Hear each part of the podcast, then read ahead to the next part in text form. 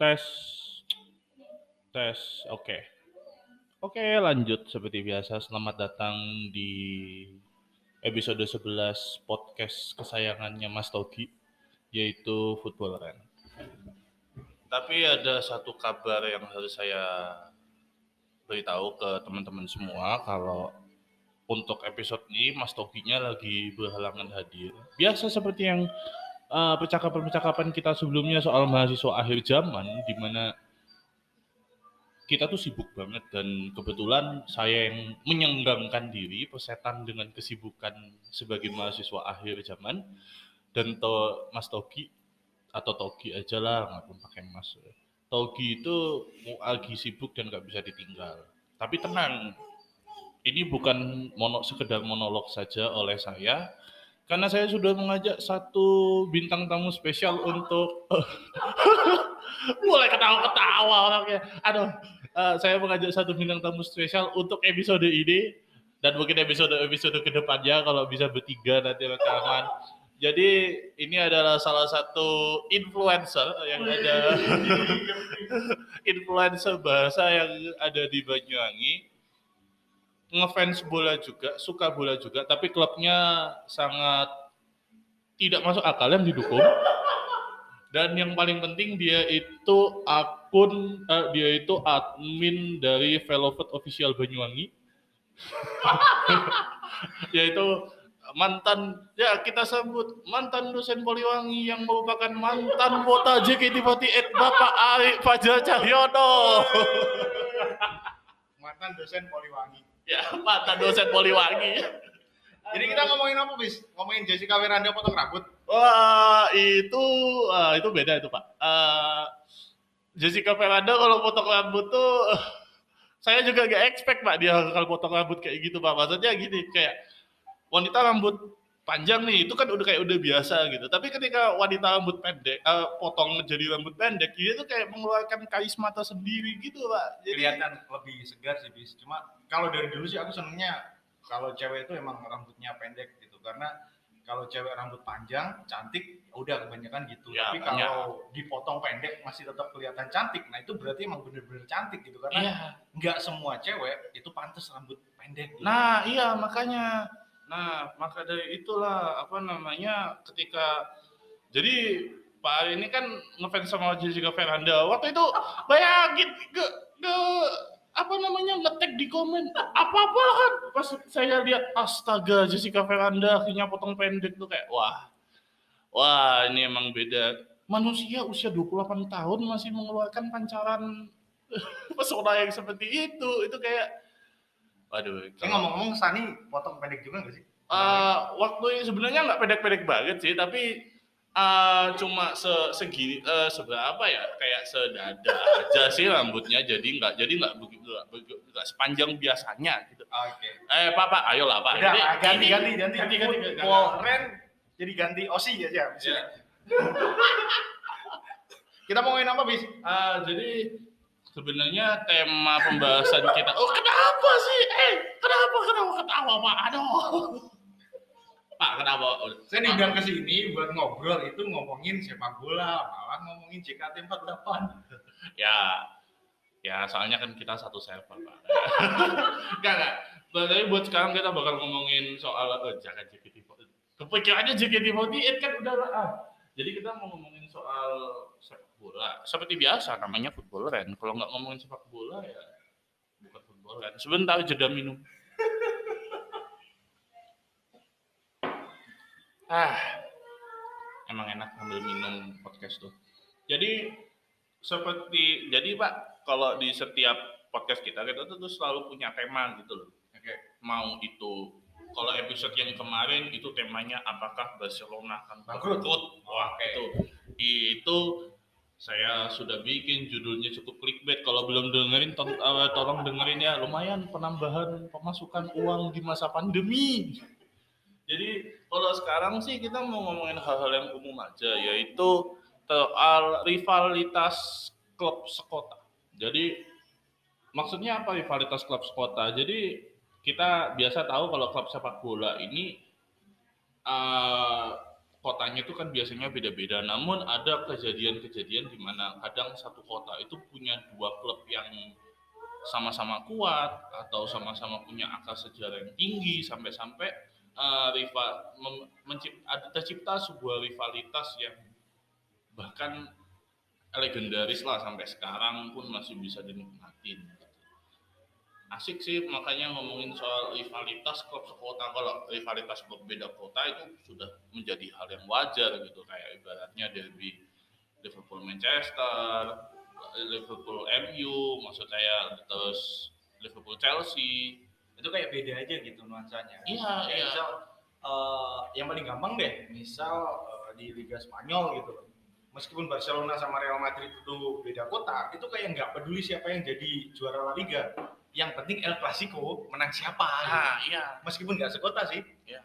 nah tapi kalau yang saya tangkap rivalitas klub sekota ini kayak itu kayak sekaligus menjadi ajang pembuktian di kota ini tuh siapa sih rajanya siapa sih penguasa dari kota ini kayak makanya ketika ngelihat rivalitas rivalitas klub sekota tuh seru juga ditonton oke okay. kita mulai dari mana bis aduh mungkin yang paling umum mungkin ya uh, kayak itu deh.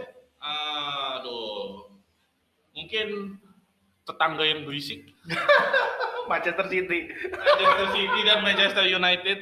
Aduh kalau kalau udah ngomong itu sebenarnya bukan rivalitas yang gimana? Soal prestasi ah, kayaknya baru-baru aja ya Iya kayak baru-baru aja. Aku tuh dulu waktu masih sekolah gitu masih SMA atau masih kuliah gitu kayak aku nggak pernah tahu ada fans Manchester City di, di tiap kota gitu. Bahkan ya, betul, betul, betul, betul. Emang ada fansnya ya gitu. Ya. Terus ketika aku lulus, aku balik ke Banyuwangi, bis itu aku nemu kayak citizen Banyuwangi. Jadi fansnya Manchester City di Banyuwangi. Nah, usut punya usut, mungkin ya jauh sebelumnya emang ada rivalitas, tapi rivalitasnya Manchester itu kayak jomplang aja gitu. Ya. Orang kalau denger Manchester ya pasti warnanya merah, udah MU gitu. Ya tapi ternyata ada sisi lain ketika Syekh Mansur, aduh, si juragan minyak itu Taipan itu Sugar Daddy, itu mulai ngisi Manchester City pakai duitnya. Itu berapa ya? 2007 2009 berapa ya? Uh, sekitar 2009 dan 2010 ya, ya. Syekh Mansur masuk mulai deh ngerancang timnya. Nah dari situ itu kalimat yang yang yang ngomong pertama kalau nggak salah Fergie ya Ferguson ya yang bilang kalau City itu kayak tetangga yang berisik gitu. Iya kalau nggak salah gitu ya. Iya sih iya juga sih mungkin. Agak lupa juga bagaimana etimologi tetangga yang berisik itu. Aduh aku salah ngomong nih etimologi etimologi etimologi sok-sokan ketemu pakai bahasa sok-sokan pakai bahasa tapi gini nih bener-bener waktu ketika uh, balik ke Banyuwangi aku ketemu fans City yang ramai itu nggak satu dua orang tapi ada banyak bahkan 10 orang itu tahu maksudku kenapa tiba-tiba banyak orang ya karena emang waktu itu 2009 2010 2010 tuh kayak Manchester City itu lagi naik aja karena ya kita tahu di situ setahu siapa ya awal-awal ya Ah, David Silva. David Silva sih yang paling utama ya. Company Balotelli itu masuk ya. Aguero tuh yang paling kerasa sih. Iya, Aguero, ya. terus Edin, Edin Zeko. Zeko ah, bener. Untuk kiper, aduh, Johar, Johar, Johar. Johar itu ya tengah ya ya sudah selain David Silva Demichelis ya ya Toure itu dulu. Iya ya ya Toure ya ya Toure. aku nggak inget uh, Ferguson ngomongnya itu pas kapan tapi uh, sejarah Fergie ngomong kalau tetangga yang berisik itu karena emang rame aja gitu berisik. Maksudnya dia beli ini itu ini itu. Yeah. tapi uh, eh, MU ketika saya Mansur baru masuk, si City itu belum belum bisa menggulingkan kayak hegemoninya si MU gitu. Ya, Tapi betul. tetap aja MU yang juara. Nah, mulai kerasa kebaliknya ketika Fergie itu keluar. Ya. Terus kemudian City mulai naik. Aku nggak inget itu City juara Liga itu tahun berapa ya? 13 14 atau 14 15 ya? Aku lupa. Mungkin kita nanti bisa sambil riset ya. Tapi aku inget banget waktu itu pertandingannya MU udah udah selesai nih, udah yeah. udah udah peluit akhir dan uh, eh, MU dinyatakan juara liga, yeah. tapi belum resmi yeah. nunggu, nunggu peluit oh, iya, akhirnya betul, betul. si City. Iya, Jadi yeah, Uh, si Manchester City itu punya uh, tambahan waktu itu sampai 6 menit. Uh. Jadi si Manchester United punya tambahan waktu cuma tiga menit. Jadi yeah. selama 93 menit MU juara liga.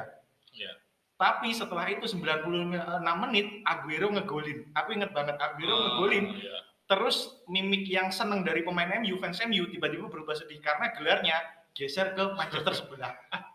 itu kayak ironis aja gitu. Iya, iya, betul. Gila. Itu itu City sih.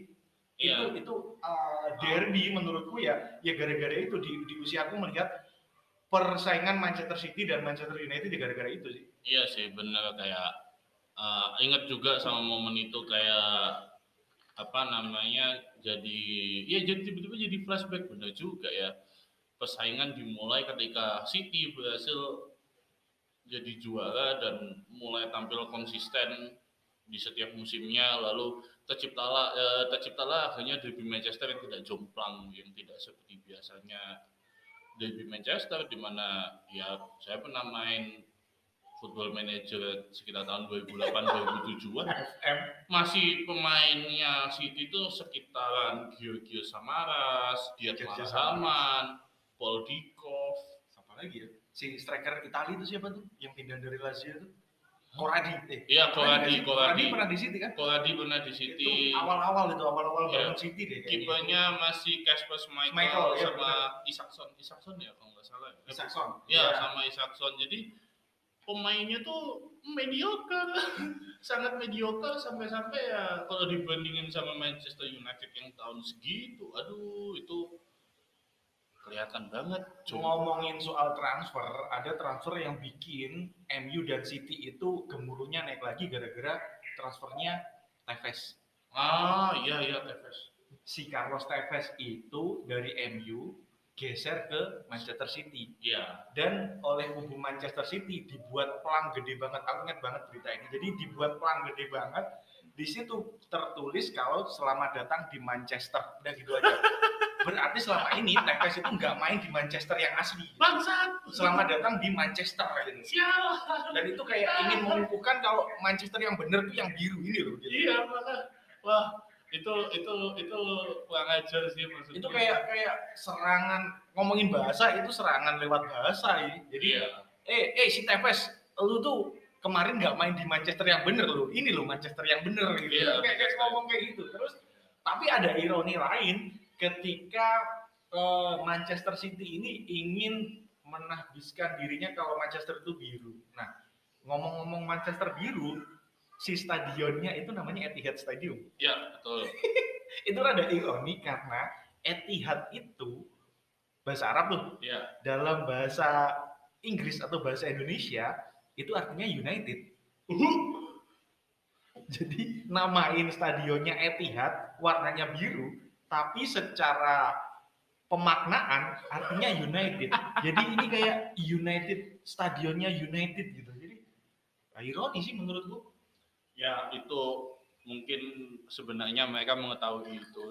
Ta- aduh, kalau kita namain Etihad pasti pakar-pakar bahasa pada bilang, lu berarti menabiskan stadion ini sebagai punya United. Padahal ya itu tahu yang penting sponsor tetap ada masuk ke sana. Tapi Tapi se- secara umum eh, perbandingan dua Manchester ini keimbang ya. Kalau kita lihat komposisi klasemen liga sekarang, City dan United tuh di peringkat satu dua ya. Iya, satu dua di mana Manchester City peringkat satu. Artinya kan masih imbang-imbang aja gitu. Iya, masih imbang-imbang aja. Beda mungkin sama kayak ya ini kayak informasi sekilas kayak derby-derby yang nggak begitu asik itu kayak derby? Turin, Juventus Torino ya.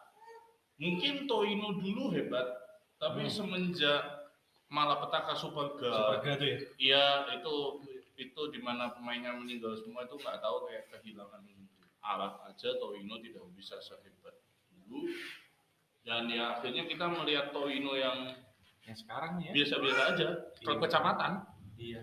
Jadi, Emang jomplang banget aja. iya akhirnya jadi jomplang dan kalau mau ngomong iya debituin debituin tapi bagi kam bagi penikmat ya debituin tuh tidak seseru itu Tapi ada loh eh, fanbase-nya Torino Indonesia tuh ada loh. Aku oh pasti tahu. ada pasti ada pak itu yang bikin kalau nggak salah anak Bandung tapi ada aku pernah Hmm. lihat di Torino Indonesia itu ada aku nggak tahu apakah eh, emang dia ngefans sama Torino emang turun temurun dia suka Torino dari dulu atau mungkin emang iya iya apa ya biar biar biar apa sih bis istilahnya kalau kita suka ya buat buat buat apa ya wih anak ini fans Torino gitu Oh ya, cuma jadi buat jadi pengakuan Iya, doang. buat ya. pengakuan aja sih Tapi fun fact ya Pak ya, kebanyakan yang ngefans sama klub Serie A tuh biasanya usianya di atas 25 30 tahun ke atas. Ini pengalaman aja nih. Saya join Mises Milanisti Sezione Banyuwangi. Ya meskipun Mises bukan bukan anggota ofisial ya. Ah, Kayak ibaratkan yang seumuran sama saya tuh bisa dihitung jari gitu. Isinya mungkin bapak-bapak anak dua, bapak anak satu, Bener ya, usia bener. 30. aku beberapa kali kayak misal ketemu atau kumpul atau sparring futsal gitu sama fans yang dari Liga Italia itu kebanyakan memang tua-tua sih di Juventus, Romanisti itu Aduh, tua-tua aduh, Inter. Om Om Manisti itu pernah ngelihat ngelihat mereka nobar gitu ya. Ah. Soalnya kenal sama yang anak Romanisti yang punya kafe, jadi sempat iseng-iseng main ke kafenya pas ada nobar. Ah. Tua-tua semua kayak bapak-bapak banget gitu loh Romanisti ini kayak. Aduh, nggak tahu Oke. lah. Tapi kalau Serie A dulu Magnificent Seven, Hmm. aku inget banget itu kayak ya udah ini nih jagoannya dan didominasi waktu dulu sih Italia Utara kan mau nggak mau. Lombardia. Aku nggak tahu istilahnya, cuma aku kenali kalau ini klub Italia Utara dan bukan itu dari jersinya. Ah. Kalau jersinya tuh belang-belang, dulu Iya. tuh aku asumsinya itu pasti Italia Utara gitu. Tapi kalau jersinya nggak belang, itu Hmm. kebanyakan Italia Tengah, Selatan atau Sisilia gitu. Ya ada. Bukan bukan Italia Utara. Gitu. Ya. Kalau Italia derby yang rame mana sih?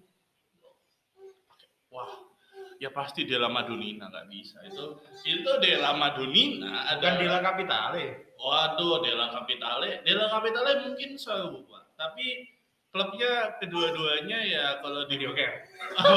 bukan mediocre. Saya harus bilang ke semuanya itu di atas klub saya Milan jauh. Eh, meskipun secara klasemen gedean tinggian Milan ya. Uh. Eh, tapi kayak Derby della Madonnina itu adalah sebuah anugerah mungkin yang Tuhan berikan bagi umat manusia. Karena- Apa serunya? Kita mulai dari uh, Della Madonnina deh.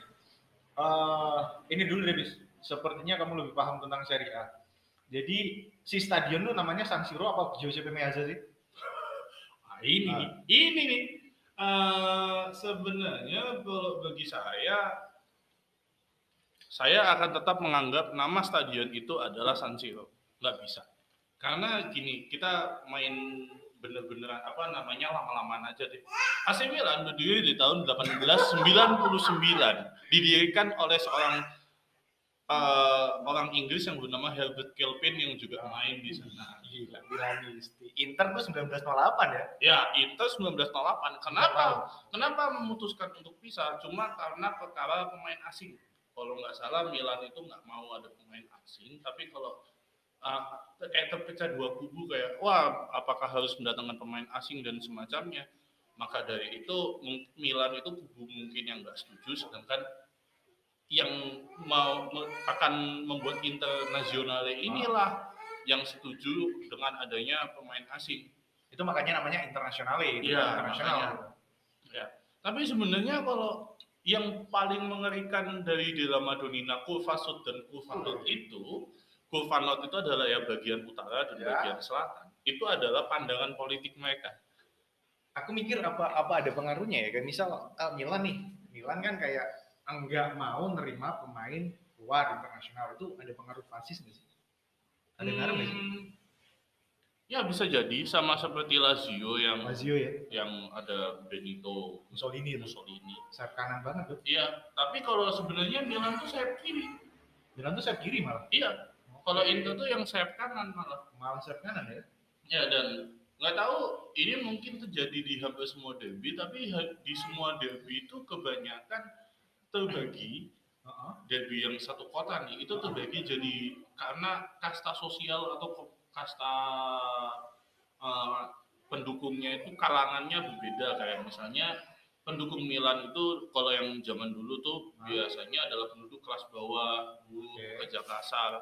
Sedangkan Inter itu kebanyakan golongan ke atas itu Borjuis ya. ya berjual berjual banget dan itulah yang membuat ya bumbu-bumbu derbynya juga jadi kesenjangan sosial itu juga bisa masuk Oh, menjadi oh, benar. Jadi ngomongin sepak bola, ngomongin derby itu nggak perlu tentang skor, uh, ya nggak nggak murni sepak bola gitu. Jadi ketika salah satu tim itu menang, otomatis itu seperti ini loh golongan masyarakat yang ini loh yang menang gitu. Iya, betul. Kayak mewakili itu gitu. Ya, sangat betul. Jadi kalau Milan itu lebih ke status sosial masyarakatnya berarti ya, ya. yang melatar belakangi itu. Ya. Jadi jadi nggak murni Andriy Shevchenko lawan Ronaldo gitu kan. Tapi sebenarnya salah satu uh, poin yang penting juga adalah bintang-bintang yang kekuat tim itu tadi. Kayak misalnya nih tahun 60-an seperti ya kayak misalnya Mazzola, Giacchino Facchetti, terus itu yang dari Inter bakal ketemu kayak Jose Altavini, Cesare Maldini dan yang Genoli tadi kalau Genoli, eh, Genoli tahun berapa sih? Kalau Genoli itu sekitar 60-an. 60-an ya? Oke oke. Kalau Meazza itu seangkatan sama Silvio Piola, jauh banget. Oh. Jadi apa namanya Inter dan Milan itu selalu bertabuh bintang gitu loh Pak. Jadi apalagi di video 2000-an ya kayak ketika Ronaldo, ah. Vieri, lalu aduh kalau kalau Inter aku saya nggak tahu banyak. Tanya nih, ini ini bapak-bapak yang suka seri yang di zamannya. Kalau saya ingatnya mungkin Milan tahun segitu kayak ada Birhoff, ada sama Shevchenko, Wea, Shevchenko baru masuk sekitar tahun 2003 Iya, saya buat tahun segitu. Tahun 2003. Masih mengandalkan waktu itu ada kalau tahun 2000-an itu yang ketika mereka begitu 1998 99 itu ada Birhoff, oh. ada Helfek, ada Ambrosini, ada Abiati, Sebastiano Rossi. Birhoff bukan masih di Udinese? Siapa? Birhoff tahun Enggak, enggak. Birhoff sudah di Milan waktu itu. Birhoff okay. sudah di Milan dan okay. dan Inter Milan pun ya yang saya tahu tahun segitu ya adalah ya buku buku Fieri, lalu ya Ronaldo lalu aduh. Itu tahun 2000 sudah 99 2000, 2000 ya? Kalau 99 kan Fieri masih di Lazio apa Atletico Madrid gitu? Oh, Lazio dulu Lazio dulu ya? kalau nggak salah. Okay, ya, okay, tapi Milan apa Inter Milan tuh cukup betapa bintang banget juga waktu itu salah satu. Bayangin aja tahun 99 2000 ah. rekor transfer dipecahkan ketika Ronaldo udah lima itu pindah dari Barcelona ke Inter ya kalau nggak salah dengan harga berapa? 40 atau 30 atau 20 sedangkan Inggris di saat itu Chris Sutton pindah pindah ke Chelsea dari klub Southampton bukan Southampton ke Chelsea kalau nggak salah atau itu harganya cuma satu juta dan itu rekor Inggris Gila. Jadi Inggris gak ada apa-apanya dulu. Dulu gak ada apa-apanya. Sekarang dibalik apa itu Italia? Italia hanya menjadi kayak tempat-tempat bagi pemain-pemain Liga Inggris yang sudah kehilang kehilangan taji tajinya iya dan kepingin main bagus lagi udah di sana aja. ya tapi ya ngelihat sekarang ya akhirnya kayak jomplang aja sih menurut saya.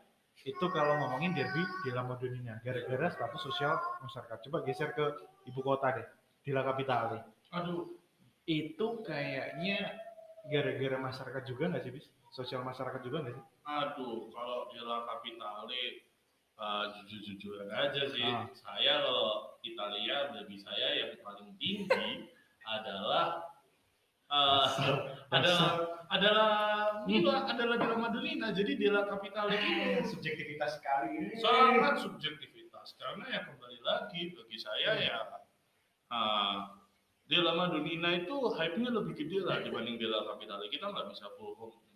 Mungkin zaman dulu ya ketika Roma masih dihuni oleh Christian Panucci, Filippo Maxes, Christian Cifu, siapa yang ingat Christian Cifu pernah di Roma? itu akhir. Oli, Olivier Dapo. Tapi Olivier ketika tahun 2000 emang duo Roma ini yang mendominasi. Tahun 2000 itu kan Lazio dulu tuh. Ya. Habis Lazio kan langsung Roma setahun kemudian ya. gitu. Itu kan berarti emang dominasi banget gitu. Iya. Uh, aku pernah baca jadi ketika di La Madonnina itu gara-gara status sosial masyarakatnya emang beda kalau di di Roma Lazio itu gara-gara ini bis uh, dulu itu banyak klub yang coba di merger supaya kekuatan mereka itu lebih kuat untuk menghadapi Italia Utara. Iya. Terus kemudian di Roma, kota Roma itu ada beberapa klub yang di merger sampai akhirnya jadi AS Roma. Oh iya nah, betul.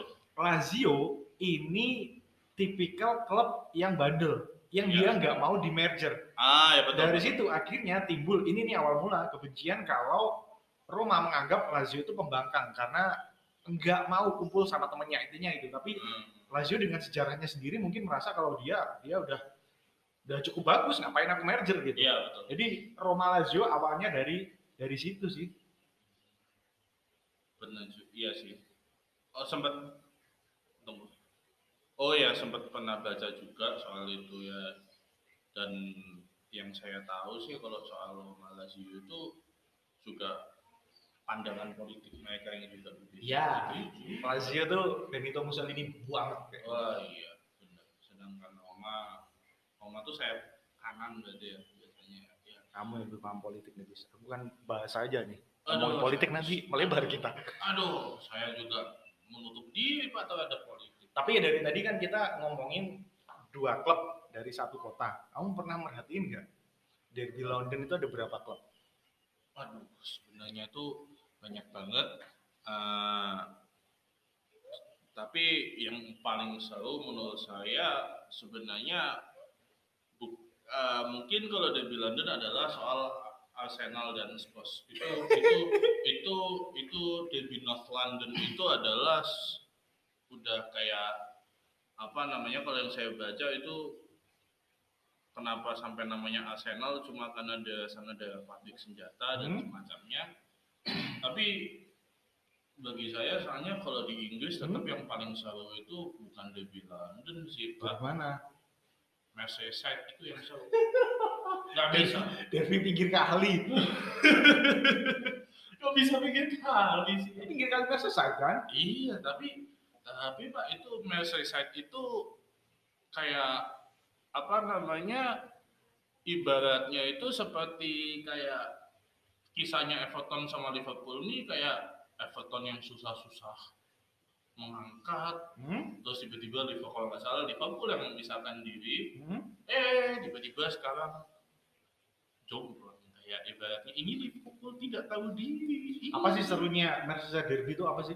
Ah, kalau bagi saya sih Merseyside Derby itu ya seperti hmm, kalau bagi saya adalah mungkin pembuktian Liverpool bahwa ini loh kita setelah kita kita lepas dari Everton kita memisahkan diri dari Everton karena karena kalau kita lihat di sejarahnya pun ya dulu Everton tuh ya cuma saat klubnya Manchester itu Aha. cuma cuma Everton gitu. Oke. Jadi habis itu eh, maka dari itu sebenarnya pun Anfield Road itu itu sebenarnya kandang pertamanya Everton. Oh gitu. Aku Iya. aku nggak terlalu paham sih kalau Derby Merseyside. Yang aku tahu meskipun nggak Derby sekota, aku pernah baca cerita kenapa Liverpool sebegitu bencinya sama Manchester. Nah kalau yang bagian ini aku tahu gitu. Nah, Jadi Liverpool itu kayak kota pelabuhan. ya.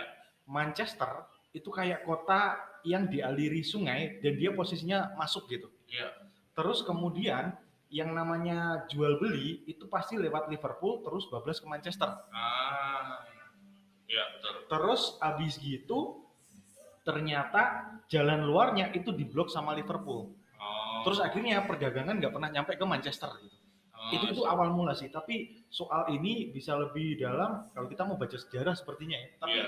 sepak bola emang nggak lepas dari masyarakat, nggak lepas dari sejarah, nggak lepas dari dari apa apa yang terjadi di sekitar kita. Jadi sepak bola nggak cuma melulu tentang skor gitu, tapi membawa nama. Kalau tadi sempat disebut bis Derby North London, Arsenal sama Spurs itu emang apa ya yang masih hangat sampai sekarang gitu loh. Ya, sangat hangat. Ngaku fans Arsenal, ngaku fans Spurs, kalau nggak tahu sejarahnya juga kayaknya kalian nggak dapat konteksnya gitu Iya, betul. aku sempat baca kalau Arsenal itu sebenarnya bukan klub asli London Utara gitu.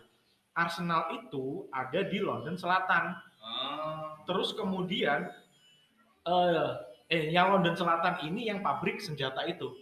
Terus kemudian dia pindahan ke London Utara. Ah. Di London Utara mereka bangun stadion Highbury waktu itu. Ya, Highbury. Nah di Highbury itu deket sama stasiun yang awal mula namanya Gillespie Road. Ah. Gillespie gitu. Ya. Ya. ya dari tadi kan kita kayak udah ngomongin debut yang mungkin kayak biasa-biasa aja sampai yang luar biasa kayak Dela Kapitalis sama Dela Madonina tapi uang kalau kita nggak ngomongin sesuatu hal yang menimbulkan kericuan. Apa ya maksudnya maksud saya yang menimbulkan kericuan itu rivalitas rivalitas yang selalu kalau itu te, apa namanya petan dua klub ini bertemu Hmm? ujung-ujungnya baku hantam. Wah itu ternyata itu banyak banget pak aduh. Jadi kalau ingat jadi malah keingat salah satu derby yang namanya Flavu mungkin pertama pas saya dengar itu Flavu apa itu Flavu kayak? Ternyata setelah saya cari-cari oh itu adalah singkatan dari Fla itu dari Flamengo. Terus? sedangkan Flu itu dari Fluminense. Fluminense yang sama-sama dari Brazil. Apa serunya derby itu? Ah, serunya itu mungkin hampir sama kayak yang ah, masalahnya itu hampir sama kayak yang kemarin apa yang kita omongin tadi lebih ke arah kasta-kasta Selalu bawa-bawa iya sebenarnya kelas sosial gitu loh luar lapangan gitu kan sebenarnya bis. iya Bukan makanya karena apa yang terjadi di dalam lapangan gitu. kan. iya makanya jadi kayak apa namanya ini apalagi terjadinya di, di Rio Rio de Janeiro ya. ya Rio de Janeiro itu kita nggak bisa bohong di situ kelihatan kasta sosial kelas di mana yang benar-benar miskin sama yang benar-benar kaya Kamu banyak kan nonton Fast Furious paling. waduh ya Eh tapi di Fast Furious juga di Rio kan itu? iya makanya itu jadi kayak Apa tuh yang yang yang eh, favela? Favela, Iya, favela. favela ya. Iya, jadi banyak banget apa namanya eh, banyak banget konflik-konflik sampai sebenarnya dulu tuh Flamengo nggak ada, adanya Fluminense. Terus Tapi gara-gara suatu perselisihan yang kayak di internal biasa, selek di internal, akhirnya Flamengo dibuat lah. bikin lagi kayak kayak Milan sama Inter tadi Ya, itu sebenarnya. kayak Milan Inter dan apa namanya kayak Fluminense itu lebih banyak kaum apa namanya yang ibaratnya masalahnya kalau mungkin yang lain tuh nggak begitu kentara ya kalau ini tuh kayak ini di Rio kentara banget kelihatan mana yang bener-bener berduit mana yang enggak mana yang orang kaya mana yang enggak mana yang klub kaya mana yang klub yang biasa-biasa aja Jadi yang kaya yang mana? Yang mewakili yang, kaya tuh yang mewakili mana? yang kaya itu adalah yang Fluminense Fluminense tuh tim orang kaya, borjuisnya di Iya, situ. Borjuisnya di situ. Sedangkan Flamengo itu dikenal sebagai tim yang lebih lebih merakyat sampai-sampai kayak orang tuh lebih bangga sama Flamengo dibandingin sama Fluminense sama, sama tim nasional Brazil sama timnasnya aja sama timnas itu orang kayak lebih ngebanggain Flamengo karena Flamengo itu lebih sangat mewakili kali ya. iya sangat mewakili dan itu salah satu derby yang paling itu gila kalinya itu luar biasa kayak Ada berapa catatan sih di derby itu? Ada kejadian apa aja sih? Waduh, yang pasti kayak keliling stadion dua jam kayak sebelum dan sesudah pertandingan, kayak polisi anti huru hara di mana-mana, karena pasti berantem. Bayangin aja pernah tercatat 195 orang di stadion Maracana full hanya untuk derby nonton derby Flamengo versus Fluminense. Eh, tapi Maracana emang gede banget kan stadionnya. Iya, ya? Maracana memang gede, tapi kalau 100 tapi kapasitasnya nggak 195 ribu orang juga, bos. Camp Nou aja itu 100 ribuan sama kayak GBK ya 100 ribuan itu apa GBK itu gede. 80. 80 ya? Iya. Maracana Maracana itu kayaknya nggak sampai segitu tapi sampai segitu. isinya isi segitu. Iya, bahkan tahun eh, Zico itu pernah bilang tahun 63 saya nonton derby Flavu dan 177 ribu penonton ada di sana. itu kayak apa ya? Waduh, jadi bahkan apa namanya tahun 2005 itu sempat kan ini kita ngomongin hancurnya pertandingannya kacau sampai ada tiga kartu merah sama 15 kartu kuning. jadi mana saya nggak cuma di luar tapi di dalam lapangan Iya. emang emang emang bener-bener keras gitu ya. Ya, tapi ma- tapi yang paling keren itu ya kejadian setelah itu kayak ya kita tahu lah favela dengan Iya. senjata senjataannya Ah. ya afiliasi dengan geng-geng di Iya. sana dan juga ya kaum elit di sana juga ya pastinya punya punya duit buat beli beli senjata macam itu bener. jadi bentrok-bentrokan kayak gitu itu yang membuat Ada pemain bintangnya sih. Flamingo siapa yang terkenal? Flamingo Siapa bis? Aduh, kalau Flamingo kalau nggak salah apa ya? Kalau nggak salah, Fred itu pernah main di Fred? Flamingo. Francis Ronaldo- Striker itu. Ya, Ronaldo Ronaldinho juga Ronaldinho sempat ya? main, sempat main di Flamengo untuk Fluminense pun nggak begitu tahu kayak mau ada beberapa tapi mungkin Fluminense itu bukan kalau bagi saya eh, sepengetahuan saya ya kalau misalnya salah ya wajar aja Bu, mungkin bukan klub-klub yang penghasil pemain-pemain kayak San, Kita nggak eh, ngomongin Santos ya. kayak, kayak bukan kayak Santos Sao Paulo yang seperti itu untuk Fluminense Flamengo ada tapi saya juga nggak begitu tahu juga pemain dari Flamengo tapi ada lagi pak yang lebih kacau dari itu. Apa? Old, nah itu Derby Old Firm Kalau dari namanya kayak bau-bau Inggris ya. hmm. Hmm. Derby Old Firm itu lokasi eksaknya di kota Glasgow go.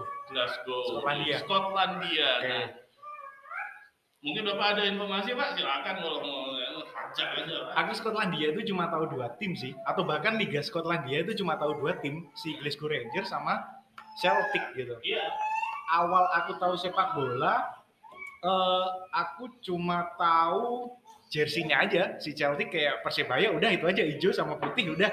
Terus Astaga, Ranger, Persebaya Ranger biru udah itu aja sih. Tapi Iya. eh yang aku tahu mereka adalah dua tim yang bosan di Liga Skotlandia terus sampai ingin usul gabung ke Liga Inggris udah sampai situ aja sih setahu gue dulu. Emang ada derby apa yang menarik di Glasgow? Simpelnya gini uh, dulu Skotlandia itu adalah negara yang terkenal dengan uh, penganutnya kebanyakan Kristen Protestan bahkan perkembangan Kristen Protestan nah ini udah sampai masuk religi nih Wah, agama juga ya. iya nah habis itu ya ibaratnya perkembangan Protestan jauh pesat di sana Oke. tiba-tiba imigran-imigran dari Irlandia itu datang dan membawa agama mereka yaitu apa nam yaitu Katolik Il- Roma Irlandia. Jadi Roma. Katolik itu bukan cuma ada Katolik Roma tapi ada Oh. Katolik Irlandia. Oh, ada sendiri. Oh, Iya. kamu lebih paham nih. Jadi Skotlandia itu kan Britania ya. Iya. Kalau Irlandia kan bukan. Bukan. Irlandia Utara kan yang Britania kan? Iya, Irlandia Utara yang Britania. Tapi Irlandia ini Irlandia Irish. Irish. Bener-bener Irish gitu ya. Iya. Aku pernah baca sih, jadi eh, semoga nggak salah sih eh, orang-orang ini migran gara-gara di tempatnya kena hama, hama pertanian, hama kentang gitu. Jadi Iya, mereka kayak migrasi besar-besaran pindah ke Skotlandia, masuk ke kota Glasgow gitu. Iya, makanya di kota Glasgow itu terpecah ada ada banyak komunitas Irlandia di situ dan Heeh. membuatlah mereka sebuah klub yang namanya Glasgow Celtic itu pun bahkan saking panasnya itu pun Hmm? Kayak sempat ada kayak eh, pernah baca soal kebijakan transfer Glasgow Rangers bahwa mereka tidak menerima pemain yang beragama selain protes selain protestan Jadi bawa Dan- agama ya. dan sama juga seperti Celtic dan itu juga berlanjut di di apa namanya berlanjut di supporternya gitu kayak kebanyakan mostly itu Protestan Oke. yang di Black Rangers dan Jadi mostly Celtics itu apa namanya Katolik jadi pernah ada masa di dalam stadion itu kayak Protestan yang dihadapin Katolik gitu. ya bahkan sampai cen-cennya Rangers itu Ah. pernah ada satu satu fans Rangers Hmm? yang notabene dia adalah Muslim satu-satunya di situ aku lupa siapa namanya karena sempat nonton dokumenter dia itu sampai di ban lima tahun dari mengi- untuk menonton Nonton. pertandingan cuma karena dia ngecen ngehina-hina Katolik dan ngehina-hina Paus. Lucu kayak bagaimana Rangers fans Rangers mengidentikan Celtic itu sebagai fans yang berisik. Sedangkan fans Celtic itu mengidentifikasikan fans Rangers sebagai orang-orang kasar.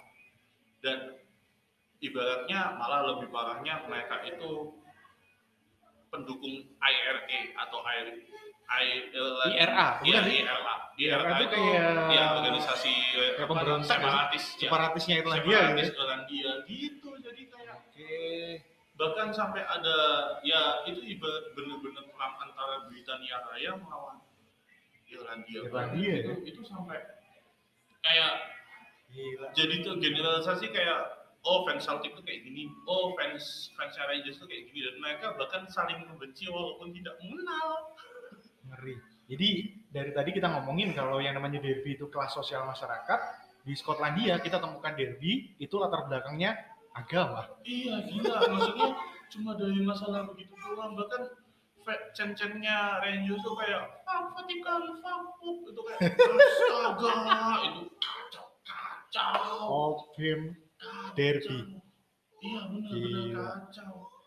Sama apa namanya jadi kayak ngelihat mereka itu rivalitas di dalam lapangan dan di luar lapangannya itu kerasa apalagi di luar lapangan kayak kayak sampai kalau lu fans Celtic jangan main-main ke daerah Rangers dan vice versa jangan sebalik dan sebaliknya mereka bakal ngabisin dulu gitu loh. Okay. Tapi kalau yang saya lihat kebanyakan sih kayak yang saya pernah nonton nih, hmm? uh, ini otot topik bentar kayak okay. ada di Australia ada seorang fans Leeds United masuk ke kafenya MU, uh -huh. tetap diolok-olok tapi diolok-oloknya itu cuma berdasarkan cen-cenan. Oke, okay, ngecen lah ya? Iya ngecen tapi ngejek-ngejek Leeds uh -huh. United gitu. Nah untuk di Irlandia sendiri mungkin kalau untuk band bentrok uh -huh. itu jarang jarang banget. Kalau ngomongin fans terus bentrok sekalipun nggak ada uh, pertandingan, aku jadi ingat yang tadi tuh Roma Lazio di kota Roma itu kayak ada undang-undang nggak tertulis kalau jalan-jalan di kota Roma jangan pernah pakai jersey Roma atau jersey Lazio. Iya. Yeah. Karena sekalipun nggak kenal digebuk-gebuk beneran gitu apalagi kalau misal kita turis nih yeah. Romanisti iya. tiba-tiba di kota Roma kita pakai jersey Roma udah kita disangkain aja eh fans Roma nih kita gebuk gitu udah itu aja yeah. jadi ada pertandingan atau nggak ada sekasar itu pada tim lawan gitu iya benar nah, ya itu nggak sejauh-jauh di Indonesia ada meskipun nggak satu meskipun nggak satu kota kayak iya. Pernah tuh pernah tuh pak. Saya punya teman dia tuh Alemania pak. Stiker aremanya ditempel di helm. Tiba-tiba dia dicegat sama lima orang bonek gitu. Ada. copot nggak itu? Copot nggak? Dari jadi dia sayang sama nyawa dia jadi ya stikernya itu dicopot. Segitunya ya. Segitunya Indonesia juga punya gitu. Indonesia juga punya meskipun beda kota. Pernah ngeliat gitu di Surabaya ada ada anak-anak muda usia 15-16 dengan santai pakai pakai baju Arema. Hmm. didatengin sama bapak-bapak oh coba boleh perkara kamu jangan bikin perkara. Copot. Dia dia dia bawain baju dia bawain baju ganti copot itu. Jangan kamu pakai di sini. Boleh mau boleh aku nggak ngerti. Aku pernah punya pengalaman gini di jadi waktu kuliah di Malang aku tuh ngerjain tesis ini pengalaman asli nih nah di hari itu Arema main. Ya. Depan kosku itu kan Indomaret. Aduh boleh sebut merek gak sih? Boleh lah ya di depan kosku itu ada Indomaret yang namanya udah ngerjain skripsi itu habis maghrib pusing-pusing tuh aku nah masuklah ke Indomaret Aku antri di kasir. Orang yang antri itu seketika ngeliatin aku semua. Karena aku nggak nyadar aja ternyata aku pakai jersey Persib Bandung. Anjir. Bukan Persibaya. Pakai jersey Persib diliatin. Dan karena aku nggak nyadar ya, aku udah fokus skripsi, fokus tesis, terus keluar Indomaret mau beli kopi gitu. Ya. Pas antri, diliatin aja seisi Indomaret itu. Di hari pertandingan Arema. Lawan? Aku nggak tahu lawan mana ya. Lupa aku nggak nggak pernah nonton sih. tapi yang jelas aku pakai jersey Persib dan tujuanku bukan untuk mengenakan ini loh identitasku. Enggak aku juga bukan orang Bandung. Berhubung aku pas pakai jersey itu belanja di Indomaret udah. Nggak ada niatan apa apa aja diliatin orang se Indomaret gitu. Jadi emang kayaknya kita juga mesti lihat tempat sih kita pakai jersey apa. Ya saya pernah main ke Bandung. Nah. waktu itu ada lomba ketemu sama Boboto sana ah. dan ngobrol wah misalnya nih kalau misalnya ketemu orang pakai kalian pakai ketemu orang pakai baju Persija ah. kira-kira digebukin nggak ah. mereka malah bilangnya kita tuh sebenarnya santai ah. selama kamu menghormati Persib ya kamu menghormati Persib kamu menghormati kita tanpa cari gara-gara sebenarnya kita nggak akan cari masalah kita nggak akan hmm. cari gara-gara sama kamu tapi apa namanya kalimat itu langsung terbantahkan gara-gara kasusnya si Halim Gasirla itu. Iya, iya, iya, Bayangin dia udah datang tanpa tanpa ah. atribut Persija masih aja digebukin sampai meninggal tuh. Tapi itu sebenarnya oh tapi dari satu udah udah paling bener tuh ya udahlah nggak usah pakai jersey aneh-aneh gitu. Kalau nggak hari pertandingan mending nggak usah pakai lah. Mending malah lebih tepatnya nggak usah datang. Nggak usah datang sih cari aman gitu ya. Iya. makanya kayak ya derby derby makanya derby derby kayak gitu itu kita yang juga harus cari apa namanya kita yang harus eh sepak bola itu nggak nggak cuma urusan melulu tentang si kulit bundar deh. Iya. ada sesuatu di luar itu gitu kan. Iya makanya. Kita Dari, geser geser deh. Bis geser. Geser. Mana ya? Geser. Oh bukan orangnya geser iya, topiknya geser. ampun, uh, sebe sebenarnya juga ada banyak derby yang bisa kita masukin. Nah, yang paling unik lagi nih, gimana? Intercontinental Derby namanya. Antar benua. Antar benua nih. Wah, padahal satu kotanya satu. Tapi tapi kalau ngelihat ini kotanya itu padahal cuma satu, uh -huh. tapi bisa kebagi itu bisa kebagi dari dua dua benua. Dua benua. Itu di kota Istanbul. Istanbul. Itu di, dipisah sama Selat Bosporus kalau nggak salah. Iya. Aku tuh ingat banget uh, tentang Turki itu waktu SMA itu kayak apa istilahnya kayak engkel-engkelan dengan guru geografi gitu. Ah. Turki itu benua Asia apa benua Eropa sih kayak gitu. Ah, iya. Iya gara-gara itu karena posisinya emang emang kejepit gitu. Iya. Separuhnya ikut Eropa, separuhnya ikut Asia dan ah. makin menarik kalau kita kaitin ke sepak bola. Sempat ada istilahnya derby interkontinental antar benua gitu dan kenyataannya di situ kalau nggak salah sih di di Istanbul tuh ada empat ya empat tim Iya betul. Si Besiktas, Besiktas, Fenerbahce, Galatasaray, satunya Basak Sehir. Istanbul. Basak apa sih namanya? Basak Sehir. Basak Sehir. Iya, ya, Basak Sehir yang kemarin ada kasus sama PSG itu. Oh, iya, iya benar benar. Ya. Kita nah, bahas yang rame aja. Ya, nah meskipun kita tahu Besiktas itu klub yang paling tua di sana, hmm. ya kita tahu lah Besiktas tapi basic tas itu yang kayak Juventus gitu, yang hitam putih ya? Iya. Oke. Okay. Tapi justru yang paling ngetren di sana adalah derby interkontinental tadi. Karena ya kembali lagi antara si Galatasaray sama Fenerbahce. Iya, betul. Nah, karena uh, simpelnya sih cuma terpisah oleh apa namanya be, mereka beda apa namanya beda itu kepisah sungai zona. apa selat kan itu Iya sih. Tapi, sholat kan? Sholat. Tapi sebenarnya. Tapi kayak sungai ya kan? Iya kayak sungai. Tapi mereka kayak cuma kepisah, kepisah apa namanya? Ya cuma seberang sungai aja gitu kan? iya, kan? Si Galatasaray itu ikut Eropa. Iya. Terus si Fenerbahce itu ikut Asia gitu. Iya. Jadi kalau mereka tanding meskipun sekota, kita sebutnya sebagai derby antar benua gitu kan? Iya Terus nggak cuma masalah karena ini satu Eropa satu Asia, tapi kalau nggak salah di situ juga membahas tentang, nah balik lagi kelas sosial. Aduh ya, yang biasanya yang Istanbul yang di Eropa itu yang kelas-kelas tinggi, kelas berjuisnya ya, berjuisnya dan gak Galatasaray maksud saya. Galatasaray ya, itu berjuis tuh. Itu yang kelas pekerja kembali lagi dan lucunya mereka ini nggak cuma di sepak bola doang. Apa aja? Saya pernah nonton Euroleague Basketball dan oh basketnya juga basketnya juga bahkan ketemu Fenerbahce dan Galatasaray bahkan di poli pun mereka juga ketemu jadi intercontinental okay. derby ini nggak ada di mana sepak bola ya nggak cuma sepak bola tapi okay. ada ada di mana ada di sektor lainnya tapi ya tetap bagi saya ya hmm. ini menjadi salah satu Waduh itu kalau itu itu derby teramai sih kalau nggak salah pernah kecatat aku lupa tahunnya kita kayaknya perlu lain kali nyatet deh bis iya sih uh, itu pernah kecatat jadi derby terriuh, terramai gitu. Ramai dalam artian sebenarnya orang paling berisik di stadion itu gitu. Itu pernah jadi kecatat berapa desibel gitu. Jadi iya. emang bener-bener derby yang berisik gitu. Dan, iya betul.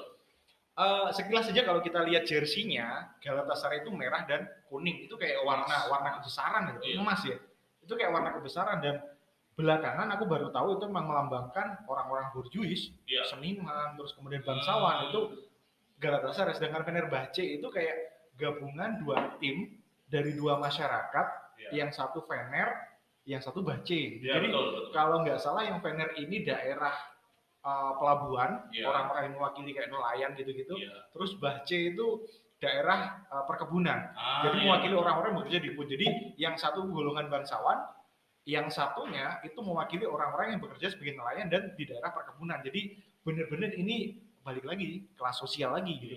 Jadi siapa yang menang itu kayak e, ini loh, aku yang punya kota gitu loh. Iya. Entah itu bangsawan atau yang teman-teman dari Fenerbahce gitu. Atau yang Asia yang bener, atau bener. Uh, kayaknya Turki emang didominasi ya dua ini aja sih ya. Iya. Paling ya empat lah, empat empat dari Istanbul ini. Iya, mungkin ada klub lain kayak Bursa Sport tapi, tapi ya tapi ya Bursa Sport terus ada lagi Trabzon Sport ya Trabzon Sport tapi uh, ya ya itu sekali aja lah muncul habis iya, itu ya tenggelam lagi iya. uh, aku nggak pernah tahu pemain-pemain keren di Turki, tapi setauku kalau ada pemain gede itu ke Turki yang nggak jauh-jauh dari tim Istanbul. Iya betul. Van, Kayak- Van Persie kan Meksiko ya? Van Persie ke Fenerbahce. Fenerbahce. Terus Snyder di Galata. Schneider Podolski juga di situ. Podolski di Galata. Bahkan yang kayak baru-baru si siapa namanya Yuto Nagatomo. Nagatomo emang ke sana juga. Oh kalau nggak salah Kagawa yang ke Besiktas.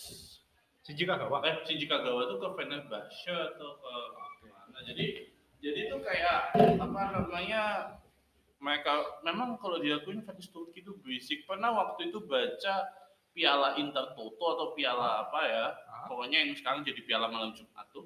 UEFA. Ya, Europa League. ya. Jadi- itu dulu UEFA, sekarang Ya. Europa League. Arsenal itu ketemu sama Galatasaray. Bukan Leeds. Enggak, waktu itu pernah Pak Arsenal ketemu sama Oke. Galatasaray. Ah, Sampailah adu penalti. Oke. Adu penaltinya dilakukan di gawang yang belakangnya itu fans Galata. Oh gitu. Itu berapa kali pihak Arsenal tuh protes, wah nggak bisa nih berisik, mereka Oke. tuh terlalu berisik. Dan ketika ngelihat waktu itu Galata masih dengan pelatihnya Fatih Terim, Iya. lalu ada Hakan Syukur, Ya. mereka bisa mengalahkan Arsenal di adu penalti tadi, Ah. tapi fans Arsenal tuh nggak terima, nggak terimanya karena wah mereka tuh berisik. Salah tempat ya. Iya kayak David Simon kalau nggak Ah. salah itu kipernya kayak wah diganggu-gangguin mulu, diteriak-teriakin mulu. Aku dulu pernah dengar kalau ini cerita dari Leeds United yang tandang ke Galatasaray. Ah, Selain karena berisik, eh, kayaknya siapa? Aku lupa. Ada pemain, eh, bukan pemain sih, ada supporter Leeds yang dia itu sebelum pertandingan nongkrong kayak di kafe gitu loh. Ya. Di depan banyak supporter Galatasaray, dia nyobek mata uang Turki. Jadi itu Ah. kayak tindakan provokatif dan itu akhirnya ricuh. Itu dua tim sedang masa jaya-jayanya. Kalau nggak salah Leeds waktu itu masih ada Viduka, Alan Smith, Hmm. terus siapa lagi Robbie Keane, kayak gitu-gitu. Ah, terus ya. kalau Galatasaray ada Jardel, Mario Jardel sama George Haji. Itu Aduh, oh, itu Haji. itu Maradona Balkan sih itu. Tapi aku nggak inget siapa yang menang tapi sempet kisruh gara-gara fans Leeds nyobek uang kertas Turki dan itu emang provokatif. Itu yang bikin ramai.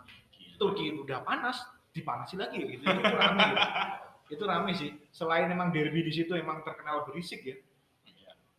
Sebenarnya juga kita mau bahas Derby Madrid, tapi kalau Derby Madrid tuh bukan lebih ke arah kelas pekerja dan Enggak, enggak, sih. Soalnya Enggak. sama kalau yang saya lihat tuh Derby Madrid itu sama, tapi yang membedakan ke arah- lebih ke arah pandangan politik. Iya. Kembali kalau ini kembali politik. Politik lagi ya. Kiri kalau Ah. yang Atletico Madrid tuh kiri banget. Banyak Kiri yang banget. bilang kalau Madrid itu yang kiri kayak karena dipengaruhi Karena oleh Jenderal Franco tuh. Iya, tapi setelah ditelaah eh yang Nih. kiri banget itu ah, Atletico. Nih, untuk kalian yang selama ini mengira kalau derby Madrid antara Atletico Madrid dan Real Madrid itu mewakili kelas borjuis dan kelas pekerja juga, Salah. yang Madrid itu kelas borjuis terus Atletico kelas pekerja, kalian salah guys. Salah, salah. Jadi sebenarnya yang pertama didekati oleh pemerintah, alatnya pemerintah itu justru Atletico. Ya. Karena Atletico setelah ditelusur itu semacam tim olahraga dari angkatan udara kalau nggak Hmm. Angkatan udaranya eh, Spanyol gitu. Dan itu semacam jadi alat propaganda juga. Oh enggak enggak enggak gini. Si Atletico itu dulu dibuat oleh mahasiswa yang datang dari Basque Ya. yang eh, mereka itu terinspirasi dari Atletik Bilbao. Makanya seragamnya juga mirip merah putih. Atletik Bilbao. Nah, pertama dibangun, dibangun, dibangun sampai pada akhirnya justru Atletico Madrid ini nggak suka sama Atletik Bilbao, orang-orang Basque, karena mereka ingin memerdekakan diri dari Spanyol. Betul. Apalagi Atletico Madrid semakin lama semakin tumbuh jadi tim eh, olahraga dari angkatan udara itu. Jadi bahkan namanya kalau nggak salah Atletico de Aviación de Apa Madrid. gitu, Atletico pokoknya. Aviación de Madrid. jadi bener-bener mereka itu kayak pasukannya Jenderal Franco gitu. Hmm. Terus kemudian makin ke sini Jenderal Franco itu kayak butuh uh, pengakuan, makanya dia juga ngambil Real Madrid yang notabene timnya lebih gede, Ya. lebih besar supaya aku cari fans, cari masa lebih banyak. Jadi lebih dekat ke Real Madrid. Jadi kalau yang bilang kalau Atletico Madrid itu kelas pekerja salah. Salah. Karena Atletico Madrid dan Real Madrid sendiri itu latar belakangnya sama. awalnya adalah sebuah alat propaganda dari Jenderal Franco. Ah. Dan mereka justru si Atletico nih ya, bukan lebih benci ke Real Madrid, justru mereka lebih benci ke Barcelona dan Atletic Bilbao. Ya, betul. Karena mereka dianggap orang yang atau sekumpulan masyarakat yang ingin memisahkan diri dari Spanyol. Ya, betul. Kayak gitu sih. Betul banget. Makanya itu kayak sebenarnya derby Madrid itu nggak se Enggak. nggak sepanas itu. Ada satu tim Madrid sebenarnya lebih mewakili kelas pekerja, Rayo Vallecano. Ah, Itu lebih tapi ya kita lihat lagi Vallecano itu tim apa? apa? Tim kecamat itu tim kelurahan. Jadi ya kembali lagi. Tapi pernah pak saya nolak nemu ada satu derby, tapi fans yang satu sama lain itu saling ngejaga supaya nggak ada kerusuhan gitu. Jadi Gimana ada tuh?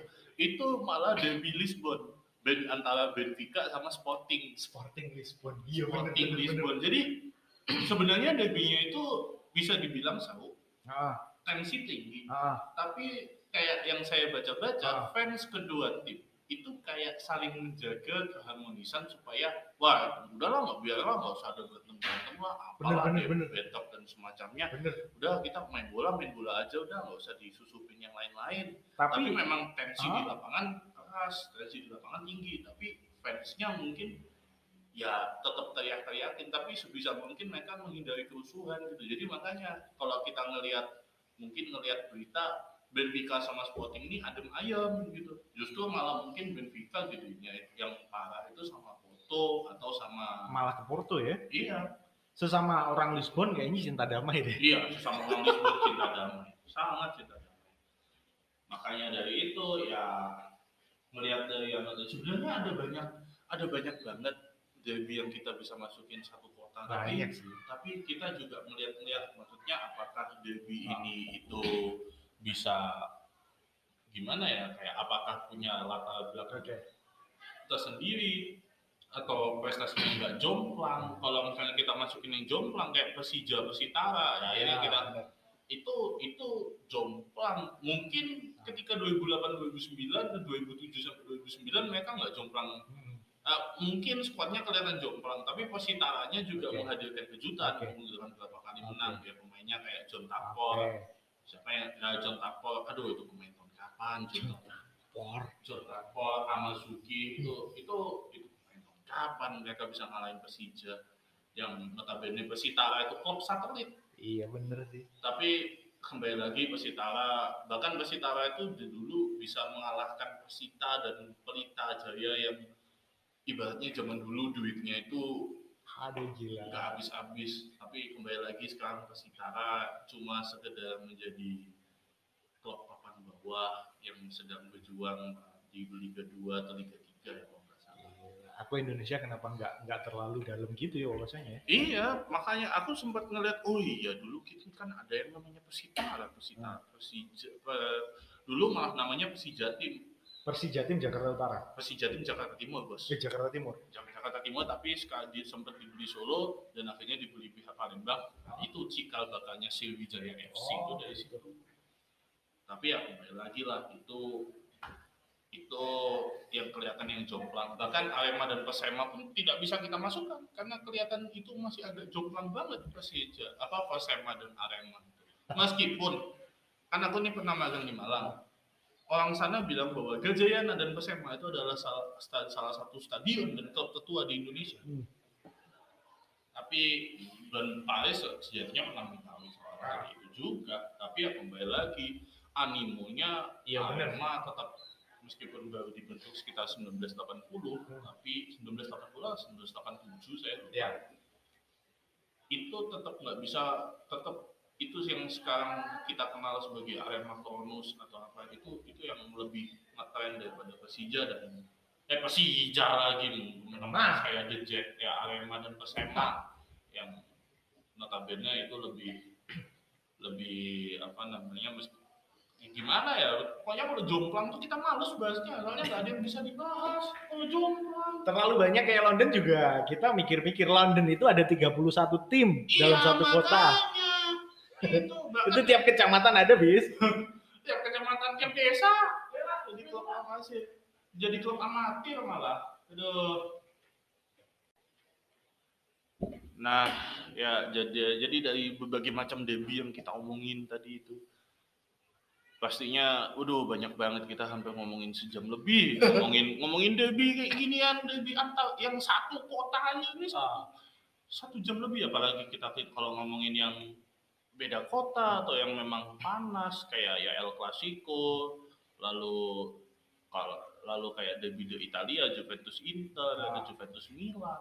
Ada banyak derby sebenarnya bisa kita masukkan tapi nantilah kita bahas. Tapi yang jelas dari sekian banyak derby tadi kalau menurutku bis itu ada beberapa beberapa uh, garis merah yang bisa kita simpulkan. Kalau sebenarnya derby itu bukan gara-gara apa yang terjadi di lapangan tapi justru apa yang dibawa dari luar lapangan kemudian diaplikasikan hijauantahnya di lapangan hijau dari mulai yang tadi mewakili kelas sosial masyarakat ada yang kelas buruh terus mau lawannya tim lawan itu mewakili kelas borjuis terus ada juga yang bawa agama juga di Skotlandia wow. ada yang bahkan derby itu ah yang penting kita damai aja lah kita nonton bola kayak uh, Sporting sama Benfica. Benfica tadi jadi ada banyak faktor yang melatar belakangi derby itu terjadi. Entah sampai panas berisik atau bahkan yang adem ayam uh, atau bahkan ada derby yang saking banyaknya tim kita bingung derbynya itu lawan yang mana. Kayak London tadi itu 31 tim yang penting London lah gitu.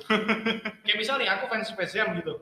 Ngomongin lawan Chelsea derby. Spurs derby, Crystal Palace derby, Fulham derby, semuanya derby. Crystal Palace. Ada satu derby yang mungkin lebih panas ketimbang yang lain gitu. Manchester juga derby. Jadi ada banyak yang yang melatar belakangi derby dan kita nggak bahas sesuatu yang mungkin terlalu jomplang kayak Juventus Torino tadi kita bahas dikit atau bahkan kita bawa ke Indonesia juga timnya jomplang kayak Persema Arema jadi kita bahas yang sekiranya ini menarik nih bisa kita kulik lebih dalam sih menurutku gitu bis.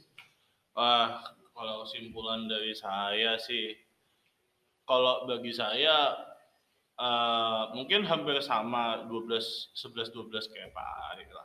Tapi yang di sini saya yang aku mau bahas itu adalah uh, bagaimana bah kita mengetahui ini bahwa derby itu bukan bukan cuma sekedar main bola doang, bukan cuma sekedar siapa pemain bintang yang ada di sana, benar sih seperti kata Pak Ari tadi ada sisi historis ada sejarah yang bisa kita tarik di situ yang bisa memaknai buat kita paham kayak oh jadi dari sini. Oh, jadi alasan kenapa ini panas itu jadi seperti ini. Jadi mungkin kalau kalian fans Juve atau mungkin kalian fans Inter, fans Milan, jadi kalian tuh lebih bisa memaknai derby itu. Jadi kalau nanti kalian nonton derby, kalian udah nggak kayak ala udahlah derby kayak gitu ecek-ecek doang. Nggak begitu konsepnya bos. Jadi konsepnya ketika saya bawa topik ini adalah sekiranya mungkin kalian yang ya kembali lagi kalau misalnya kalian memang fans uh, seperti di derby-derby yang kita bahas tadi, misalnya kalian fans Arsenal, kalian fans Spurs, jadi kalian tuh lebih bisa memaknai derby dan bisa menghypekan derby ini tadi meskipun meskipun misalnya sekarang kalau kita lihat Arsenal sama Spurs tuh kekuatan timnya agak jomplang-jomplang banget gitu. Inter Milan sama AC Milan kekuatan timnya jomplang. Iya. Dan masih banyak derby-derby lainnya. Mungkin Real Madrid Atletico yang Real Madrid sekarang lagi lagi nafsu buat ngepush ngejar si Atletico. Ya kalian lebih bisa memaknai makna dari derby itu. Bukan cuma sekedar kenapa nonton derby ini? Uh, ya derby karena itu yang nonton tim sekota aja ya nggak begitu bos. Jadi makanya dari situlah aku mengundang Pak Ari itu kita ngomongin kayak gini ya untuk mengedukasi kalian semua karena saya sebenarnya mau bingung mau apa karena semua poin kesimpulan sudah disampaikan dengan jelas dan sangat sangat sangat iji sekali oleh Bapak Ari. Kayak tiba-tiba aku keinget bagaimana kalau edisi kapan gitu kita bahas bagaimana nasib pemain yang nyebrang di derby itu ya. Aduh, itu, itu itu itu banyak banget itu kalau kita ngomongin Inter sama AC Milan aja nih. Kayak misalnya nih Ronaldo, Gary, Pazini, Balotelli, Ibra, Ibra, Casano, ya itu ada banyak banget. Belum kalau yang Chelsea, Arsenal, waduh itu lebih banyak lagi bos. Itu malah sekarang kita melihat William pindah ke Arsenal, David Luiz pindah ke Arsenal, lalu Olivier Giroud dari Arsenal nyebrang ke Chelsea, Peter Cech juga nyebrang ke Arsenal. Itu kayak Ya, tapi kebanyakan sih ada ayam yang Ada.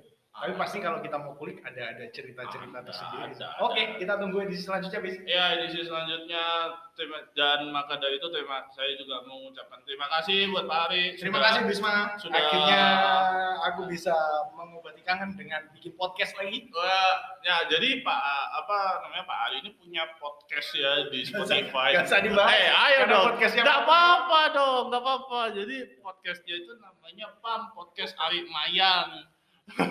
Nah, kalau mau dengerin celotehan Pak Ari bersama Bu Mayang yang siapa Pak Bu Mayang tuh tolong dijelaskan. Mantan murid saya di Poliwangi. Astaga, oke, siap. Nah, jadi maka de- de- bisa dengerin aja podcastnya. Podcastnya berapa episode Pak? Lima deh kayaknya. Wah lima lima ya lima betul. Nah dengerin aja celotehan Pak Ari di sana dan maka dari itu episode 11 dari epi- episode eh, episode 11 bah, bah, bah, bentar, bentar. Gogi gue anjing. Eh, jadi episode 11 dari podcast kesayangan saya dan Pak Ari. Football Ren resmi berakhir. Terima kasih buat yang dengerin sampai sejauh ini bacotan-bacotan kita yang banyak anfaedahnya, banyak yang isinya cuma apa namanya data-data doang. Tapi nggak apa-apa, seenggaknya itu bisa menghibur kalian semua. Jadi terima kasih sudah mendengarkan podcast ini. Jangan lupa dengerin podcast ini supaya saya punya tambahan duit buat masa pandemi kayak gini ya. Biar bisa dimonetize gitu loh podcastnya, biar bisa dimonetize. Susah tahu nggak cari duit di masa pandemi kayak ini susah. Cari kerja nggak dapat dapat, kuliah nggak jalan-jalan, susah. Makanya kalian bantu saya dengan mendengarkan podcast ini supaya saya dan Mas Togi juga bisa mendapatkan uang dari sini. Ya udah, udah curhatnya segitu aja. Terima kasih sudah mendengarkan. Sampai ketemu di episode-episode selanjutnya dan jangan lupa habis ini episode apa namanya rubrik spesial dari Football Run bakal keluar dan ya pantengin aja terus Football. Terima kasih semuanya. Stay healthy, stay safe. God bless you.